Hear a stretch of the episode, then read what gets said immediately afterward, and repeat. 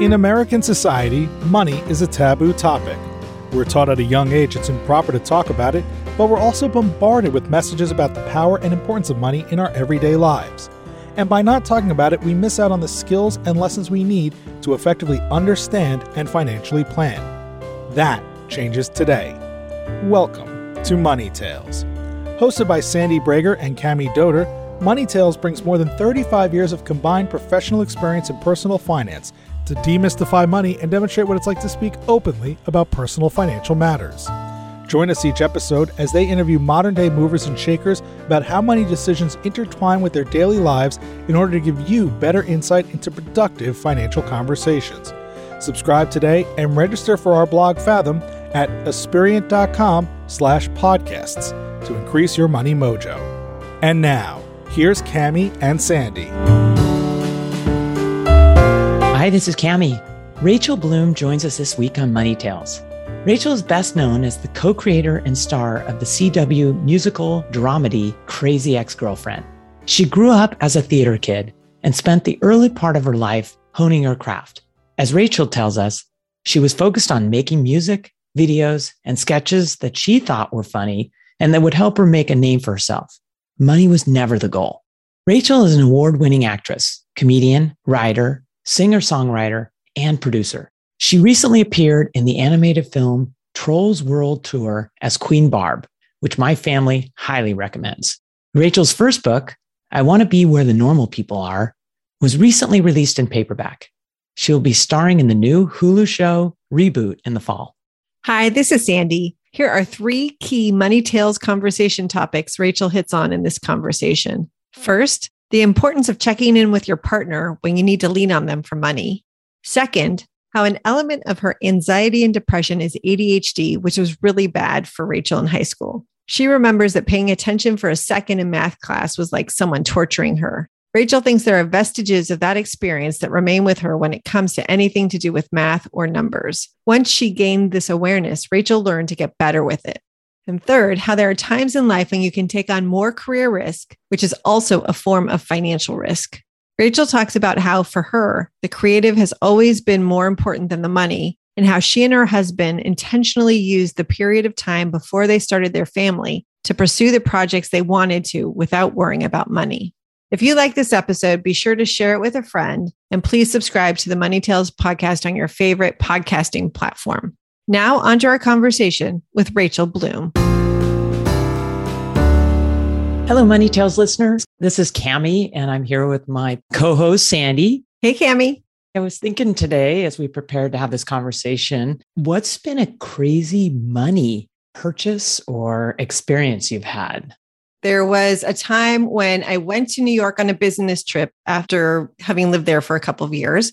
My husband, who was not my husband at the time, joined me. It was his birthday. This is so last century. The Zagat books were like the big deal around the New York restaurant scene at the time. When I lived in New York, I sadly didn't have very much money to dine out, especially not for fine dining. So for Jerome's birthday, I made a reservation at Restaurant Daniel, which was on the top of the fanciest New York City restaurant list. And I was so excited. We had a wonderful meal the check came at the end and I knew it was going to be expensive, but the cost was about equivalent to my rent at the time. Oh, geez. Well, I was in a better financial situation then compared to when I actually lived in New York. It was still a big bill to pay. That was a little bit crazy, but it was fun. How about you, Cami? Do you have a crazy money story? I've got some similar ones along those lines, but my craziest is the purchase of the home I live in today. We live in Northern California. The prices are nuts. When my husband and I were buying, I was about to have a baby. so, as we like to say, we were eager buyers. When you're a seller, you must just smile when you see a very pregnant person coming in because you're like, yes, we got him. The thought of paying what we paid for this house was just nuts but we got over it and we stretched. We were really thoughtful. We didn't want to put ourselves in jeopardy, but we did stretch ourselves beyond what I had expected us to do. Now, today, I get to be very thankful six years later, as we're about to celebrate that daughter's sixth birthday, that we did do it, that it isn't as crazy. I'm glad we were thoughtful and made sure we'd have some money. But boy, that's my craziest money decision. Awesome. When we spend more money than we plan, it can be a little bit scary. I'd like to welcome our guest, Rachel Bloom. It's wonderful to be talking with you today on Money Tales. Hi, thanks for having me. Would you provide us with a brief introduction uh, to yourself, sharing a couple pivotal moments that really influenced you and made you the person you are today?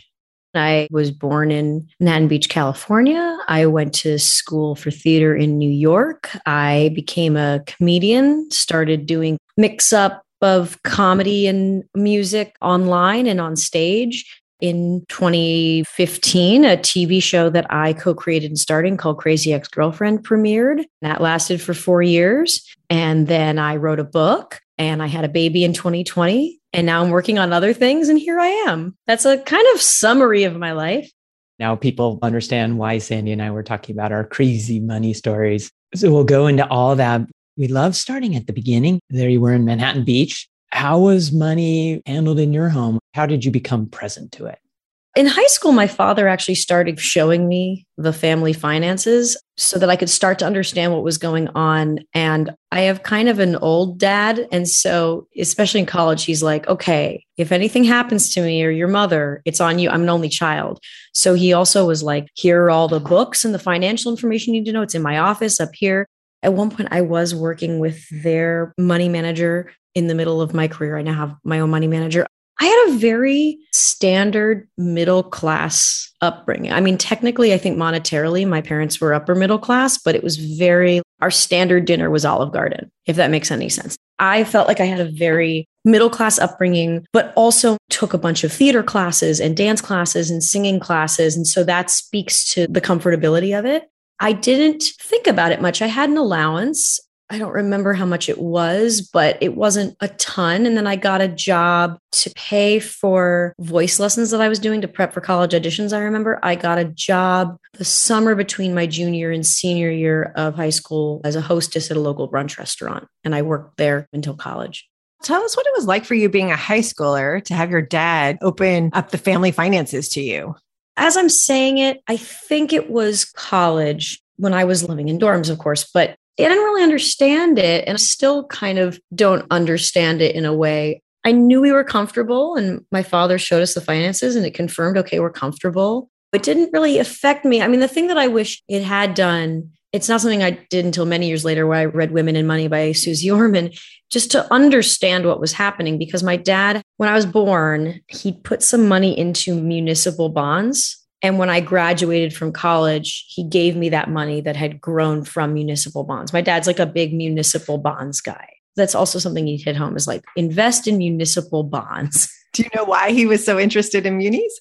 I think he's just a conservative investor, but also I think he's smart about money. My dad is very smart about money. My parents aren't big spenders, they're just not spendy people. They have very simple tastes. There's not like furs, jewelry, cars, like going to fancy resorts. Like there's just none of that in my house. It's something I didn't think about a lot growing up. When I started to think about it was really when I graduated from college. And I suddenly really had to start budgeting. How'd that go? I'm still not super organized with money and life things in general, but it was a total mystery to me. I, I, still don't understand why every college or high school doesn't have a mandatory course in finances. Cheers to that. The fact that I learned what APR was when I was 26, but I had a credit card. That's insane. No one teaches you about anything. Honestly, I need to reread a book because the S&P 500, no one told me what this stuff was.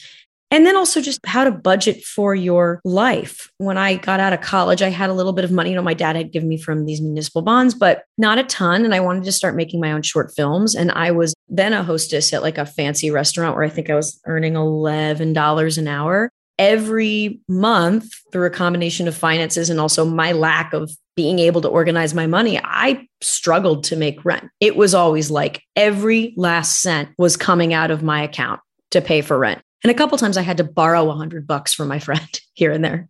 And so how did that feel? It's awful. It's it's so scary. You feel constantly tenuous and scared, and especially not only inability to make rent, but I lived with other people. So if I couldn't make the rent, it would screw them over too. I got together with my husband in college, boyfriend, now husband. We moved in together when I was like 23 And he was by then a working writer.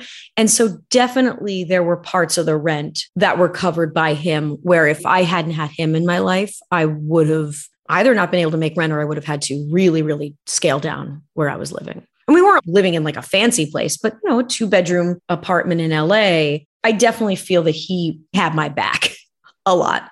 That's a nice feeling. You're pursuing a career in the arts, which it's just fascinating to me. It's so hard and the pay's so low, and you got to just plug along. Were you two talking about like how are we going to handle this, or did you just deal with it day in and day out? No, we did. I remember we split the rent accordingly. He paid more, and I was always paying less.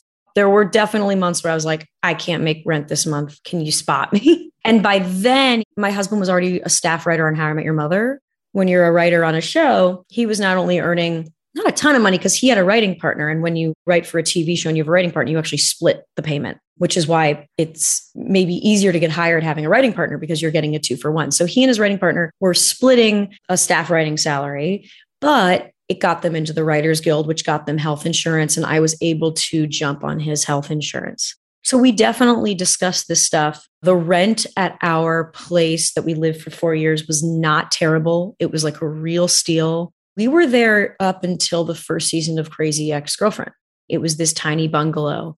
I remember every month actually for taxes going through all my bills, highlighting what could be a business, what couldn't be, how much could I spend on restaurants this month. I gave myself like a little budget. I was really, really watching what I did. But I always had a boyfriend who had this nice job. And if I couldn't make my portion of the rent, he could spot me. But we were technically splitting the rent. Rachel, in those times when your boyfriend was covering you, he had your back, which is a great feeling. But for some people, it can also be uncomfortable. Were you guys talking through that? Was there any discomfort? I think the thing that made it nice was I was where he was. My husband's five years older than I. I was where he was five years prior. So he understood it. I was making my own comedy videos, which he had been doing five years prior. I was writing on mostly non union TV writing gigs, which he'd been doing. So he understood it. It was awkward. There were some times that I remember for whatever reason, I became in charge of us moving from our old apartment into our new place. This is December 2011. And I completely fucked up the movers. Like, I didn't realize how much they'd be. I didn't realize they'd need cash that was definitely tension on that day. It all bled into me not fully preparing for logistical things well. I slowly learned you just got to be upfront and be impeccable with your word and be realistic about what you can afford and checking in. Are you okay spotting me? And he was, but I would always check in. It is weird, but because he understood where I was in my career and because I was making my rent most of the time and I wasn't super spendy outside of the short films I was making. So I think because of that, he understood where I was coming from. I can imagine he was frustrated at times when I was like, I can't make rent this month. I'm sure. Sounds like you spoke the same language, which does help we did, but I have to say, he much more pays attention to budgeting and money a lot more. I think it speaks to my unpreparedness. It speaks to, I think men feel like that's their burden. They have to be more prepared. I think it also speaks to consider myself, quote unquote, bad with math and bad with numbers. I think that the stuff was just never properly explained to me. I've come to realize, side note, in the past year, that an element of my anxiety and depression is ADHD, which all of them actually kind of connect. And it was really bad in high school. I just remember even paying attention for a second in math class was like someone was torturing me. And so I think there are vestiges of that that still last in my life. My eyes glaze over when it comes to anything to do with math or numbers. And I had to learn to get better with that. And I think that having a kid when I got pregnant with like a lot of logistical stuff, first of all, my TV show had ended, so I had time, but I did go into this like nesting mode. I suddenly became the point on the prenatal classes. I'm the point on what are we buying for the nursery. I got much more organized. And so I think becoming a mom, you have to be much more organized in general. A lot of responsibilities that come with that job. A lot. Yeah. Tell us about how money played a role in your ambition. You said you were spending a lot of money early in your career on making short films of your own. What was the goal for you at that time? Purely to be making my stuff, making music videos and sketches that I thought were funny that would continue to make a name for myself. Money was never the goal. I think because I knew that with any success I would have in the arts, there would be money. And I had a very low bar. I remember when I started writing with Aline Brosh McKenna, with whom I co created Crazy Ex Girlfriend. Originally, we'd met at CBS. We had this blind date at CBS, and we were going to create this big network show to go on CBS or NBC. And someone there said, Well, you know, Rachel's not really famous. I understand you're technically writing the show for her to be in. I think you should write a friend part that Rachel could play just in case she doesn't get cast in the part you're writing for her because wasn't famous enough. And at one point, we were talking, and I said, Hey, is there a reason we can't just pitch this for cable with me starring in it? And Aline was like, Well, network is going to be a lot more money for you. And I said, Well, I have no money. So any amount of money is going to be great and fine. And she said, Well, I'm not doing this for the money. Like, I'm already a successful screenwriter. This is a passion project. It was just not about the money in that I knew if I were to get another job on a writing staff, if I were to sell a show, that would be money. So they were always going hand in hand. The goal always being I didn't want to go back to working in a restaurant. So then I wrote for the People's Choice Awards. I did some work on the MTV Movie Awards. And then I started writing for Robot Chicken. Yes, it was a way to make rent, but also it was a way to forward my career. So I guess money and career success in my field were kind of synonymous to a point. It wasn't like I was trying to do the thing that would earn me the most money. If I was trying to do the thing that would earn me the most money, I would have just quit writing and tried to become an executive or something. The creative was always more important than the money. And I remember saying to my husband, early on when he was deciding which things to do, I said, Look, we don't have kids right now. It's just us. We're okay. Let's just do what we want to do and take the money that comes with that. I loved your book. I want to be where the normal people are. I listened via audio. It's so great to hear your voice telling these stories. And when you talked about the day in the life of working in your many functions for Crazy Ex Girlfriend, I was blown away at how intense it is. You referenced your solace was going to the bathroom. That was your break. What was driving you? Yeah. So for those of you don't know, Crazy Ex Girlfriend was a show I co-created and starred in. Also, it's a musical. So I co-wrote much of the music on that show. So in my book, I go over a day in the life, which is a typical day is crew call. When we say the crew gets there was 9 a.m. That meant I would get there at 7:30 a.m. That's a later day for film. 7:30 a.m. So I'd spend an hour and a half in hair and makeup. While that was happening, I would read over an outline or watch a music video edit because I would also script out all of the songs for the music videos and supervise the edits of the music videos. So I'd be doing work while getting hair and makeup. I'd go to set rehearse while they were then lighting after the rehearsal. That's when I would get dressed and answer my emails. I'd go to set and then in between shots, I would then be writing on my computer or I would go to editing and watch a music video. I often had a meeting during lunch. I would try to sneak in a little nap. And then that was a full 12 hour shooting day. And then after wrapping filming, if I still had work to do, going over a story with Aline or writing a song, then I would do that work. And so often I had these 14 to 16 hour days. And what drove me was it was the thing I'd always wanted to do. And also, I had no choice the choice was either do the show or don't do the show, if that makes any sense. We ended up being a network show. We were on the CW. And when you're on a network show, there's a certain amount of episodes you have to produce. We had to do anywhere from 13 to 18. And a lot of that overlaps with the writing time and the editing time. So, as opposed to a cable show where you often say you have an eight to 10 episode order, you write and then you film and then you edit. And it's this kind of long process. You do everything at once with network. So my goal was make the best show possible. And I felt like the only other choice would have either do the show or then be like, I don't want to do the show anymore. Go, no go. That sounds like not really a decision. Yeah. And it's funny, a couple years ago, I did some sort of interview where I was like, I don't know how much money I'm making right now. And it was because I was at work all the time. And my husband, because I was working, he really took care of, first of all, facilitating buying our house. We bought a house in the middle of season one, paying the mortgage, paying the bills. And so all I knew was we were doing okay but I was in such a work haze. He really handled so much of it.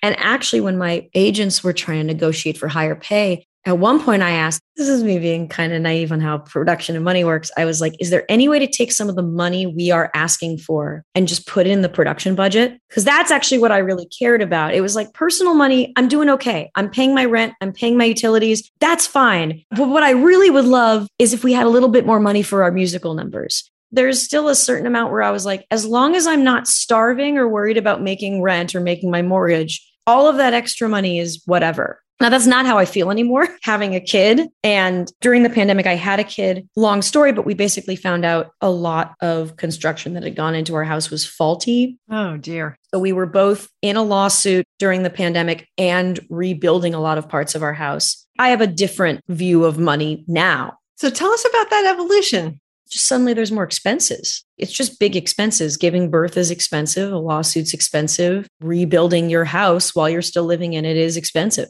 How are you and your husband navigating through this period that sounds completely stressful? Very stressful. Yeah. We had to budget. We had to do the math of, okay, how much more can we afford with lawsuits? And then, okay, what is this construction costing us? Here's the estimate they gave us. Oh no, this estimate's going up. Okay, what does that mean for our other expenses? It was definitely stressful. How would you describe your relationship with money today after having gone through that period and kind of looking over the arc of your life so far? Much more mindful of it. I also just have the time to look at, okay, what am I taking in? Where are we at every month? I would say more mindful, but now that we're not in a lawsuit, now that construction is ended, I'm definitely less stressed out about it. As you look forward in your career, is the focus still on the projects in creating? Yeah, the focus is on the projects because with an elevation of projects, also as a byproduct comes an elevation of money. It just does. And I think that's the case for not all, but many careers.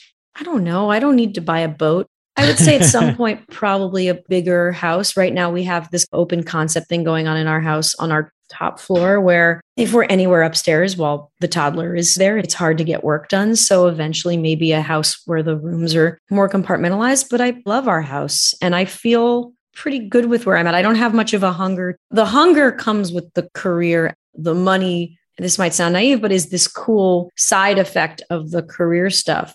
It was never a goal of mine to be like a billionaire. It's not one of those people. Like, I need what I need. I want what I want. And if I can afford those, great. But I don't have many aspirational money things. I'm curious, Rachel, when you think about your child, does your relationship to these money ideas change at all, or are they pretty consistent? No, I mean, I think it's just a matter of then looking at expenses for whatever school or classes or clothes and then her college fund and just every month looking at it and making sure we're on the right track. And then i think also it's most important for me as far as her to understand look she'll be growing up in los angeles let's say i would count myself like lower upper class. And for her to understand that's not a given and for her to understand that First of all, there's no amount of you fundamentally deserve something because your parents have some money. A lot of that is luck and good fortune, and understanding that there are other socioeconomic classes. All these fancy private schools in Los Angeles, if you grow up only knowing like kids in your economic class or kids even richer than you, I worry about it giving her a skewed perspective on the world. I have no template for raising a child my parents weren't in show business. I have no template for this. I went to a good public school and felt like I had a very normal middle class upbringing. So that's mainly what I've been thinking about is almost how she sees money too, and the role of money in her life and everyone else's life, and having perspective on that. Are you talking to your friends in the industry about their experiences? Is there open conversation about financial parenting? It hasn't gotten to financial parenting yet. I'm more looking at my school options asking friends, where are you sending your kids to school? Why? And I have friends who have kids who run the gamut from being very wealthy to middle class working writers, working comedians, some even who aren't in the industry, which is a novel concept for Los Angeles. So I'm getting the lay of the land. You've become very familiar name in our family, at least your stage name in Trolls 2. We're big fans. We loved it. My daughters know I'm talking to Queen Barb right now, which is really special. Tell us about what it's like when you get involved in an animation role versus the other type of acting. With Trolls, we recorded that for, I want to say we started in 2017, and I did the bulk of it recording on weekends because I was working on Crazy Ex during the weekdays. It's a different work schedule because you can really schedule it around you. You're not in a room with the other people for better and for worse on my end, instead of casting professional voice actors, a lot of times it's actors and comedians and celebrities getting these big voice roles so they can't be in a room together because everyone's schedule is so crazy. So it's generally these three hour ish voice sessions where you just go through lines in the script and all that matters is what you're putting into the mic. And so a lot of times what you'll do on any line is a run of three. You'll say the line three different times. And then if they have notes, you'll say it again. So it is very different from acting on camera where you don't just do a line over and over again, you do the entire scene.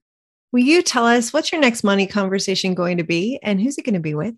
Probably my husband.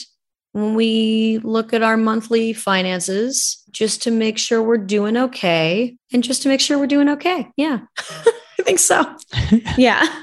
I was very lucky to not be worried about money as a kid. I know that that's not everyone's experience. And so I was very lucky to have it be a given that I never worried if I was going to eat. I never worried about my parents making rent. And I'm fortunate now that it's a monitoring of, okay, are we doing okay? Rather than a monthly, weekly, ah, oh God, can we afford a new roof? Can we afford this car repair? I want to acknowledge that I am very fortunate. Really well said. You shared a lot of different perspectives coming from the world you live in, the passion for creativity. Really appreciate you bringing up some of the learning that you're going through right now as a mom and in your many roles. So thanks for joining us, Rachel, on Money Tales. Thanks for having me. Thanks for listening to the Money Tales podcast. If you've enjoyed this episode, share it with someone you think would benefit from listening and leave us a review on your favorite podcasting platform. Your ratings and reviews help more people find our podcast. If you're inspired to gain clarity and peace of mind about financial matters, don't hesitate to reach out to our team at Aspiriant. Go to aspiriant.com forward slash start a dialogue. Or you can email Sandy and me at podcasts at. See you next time.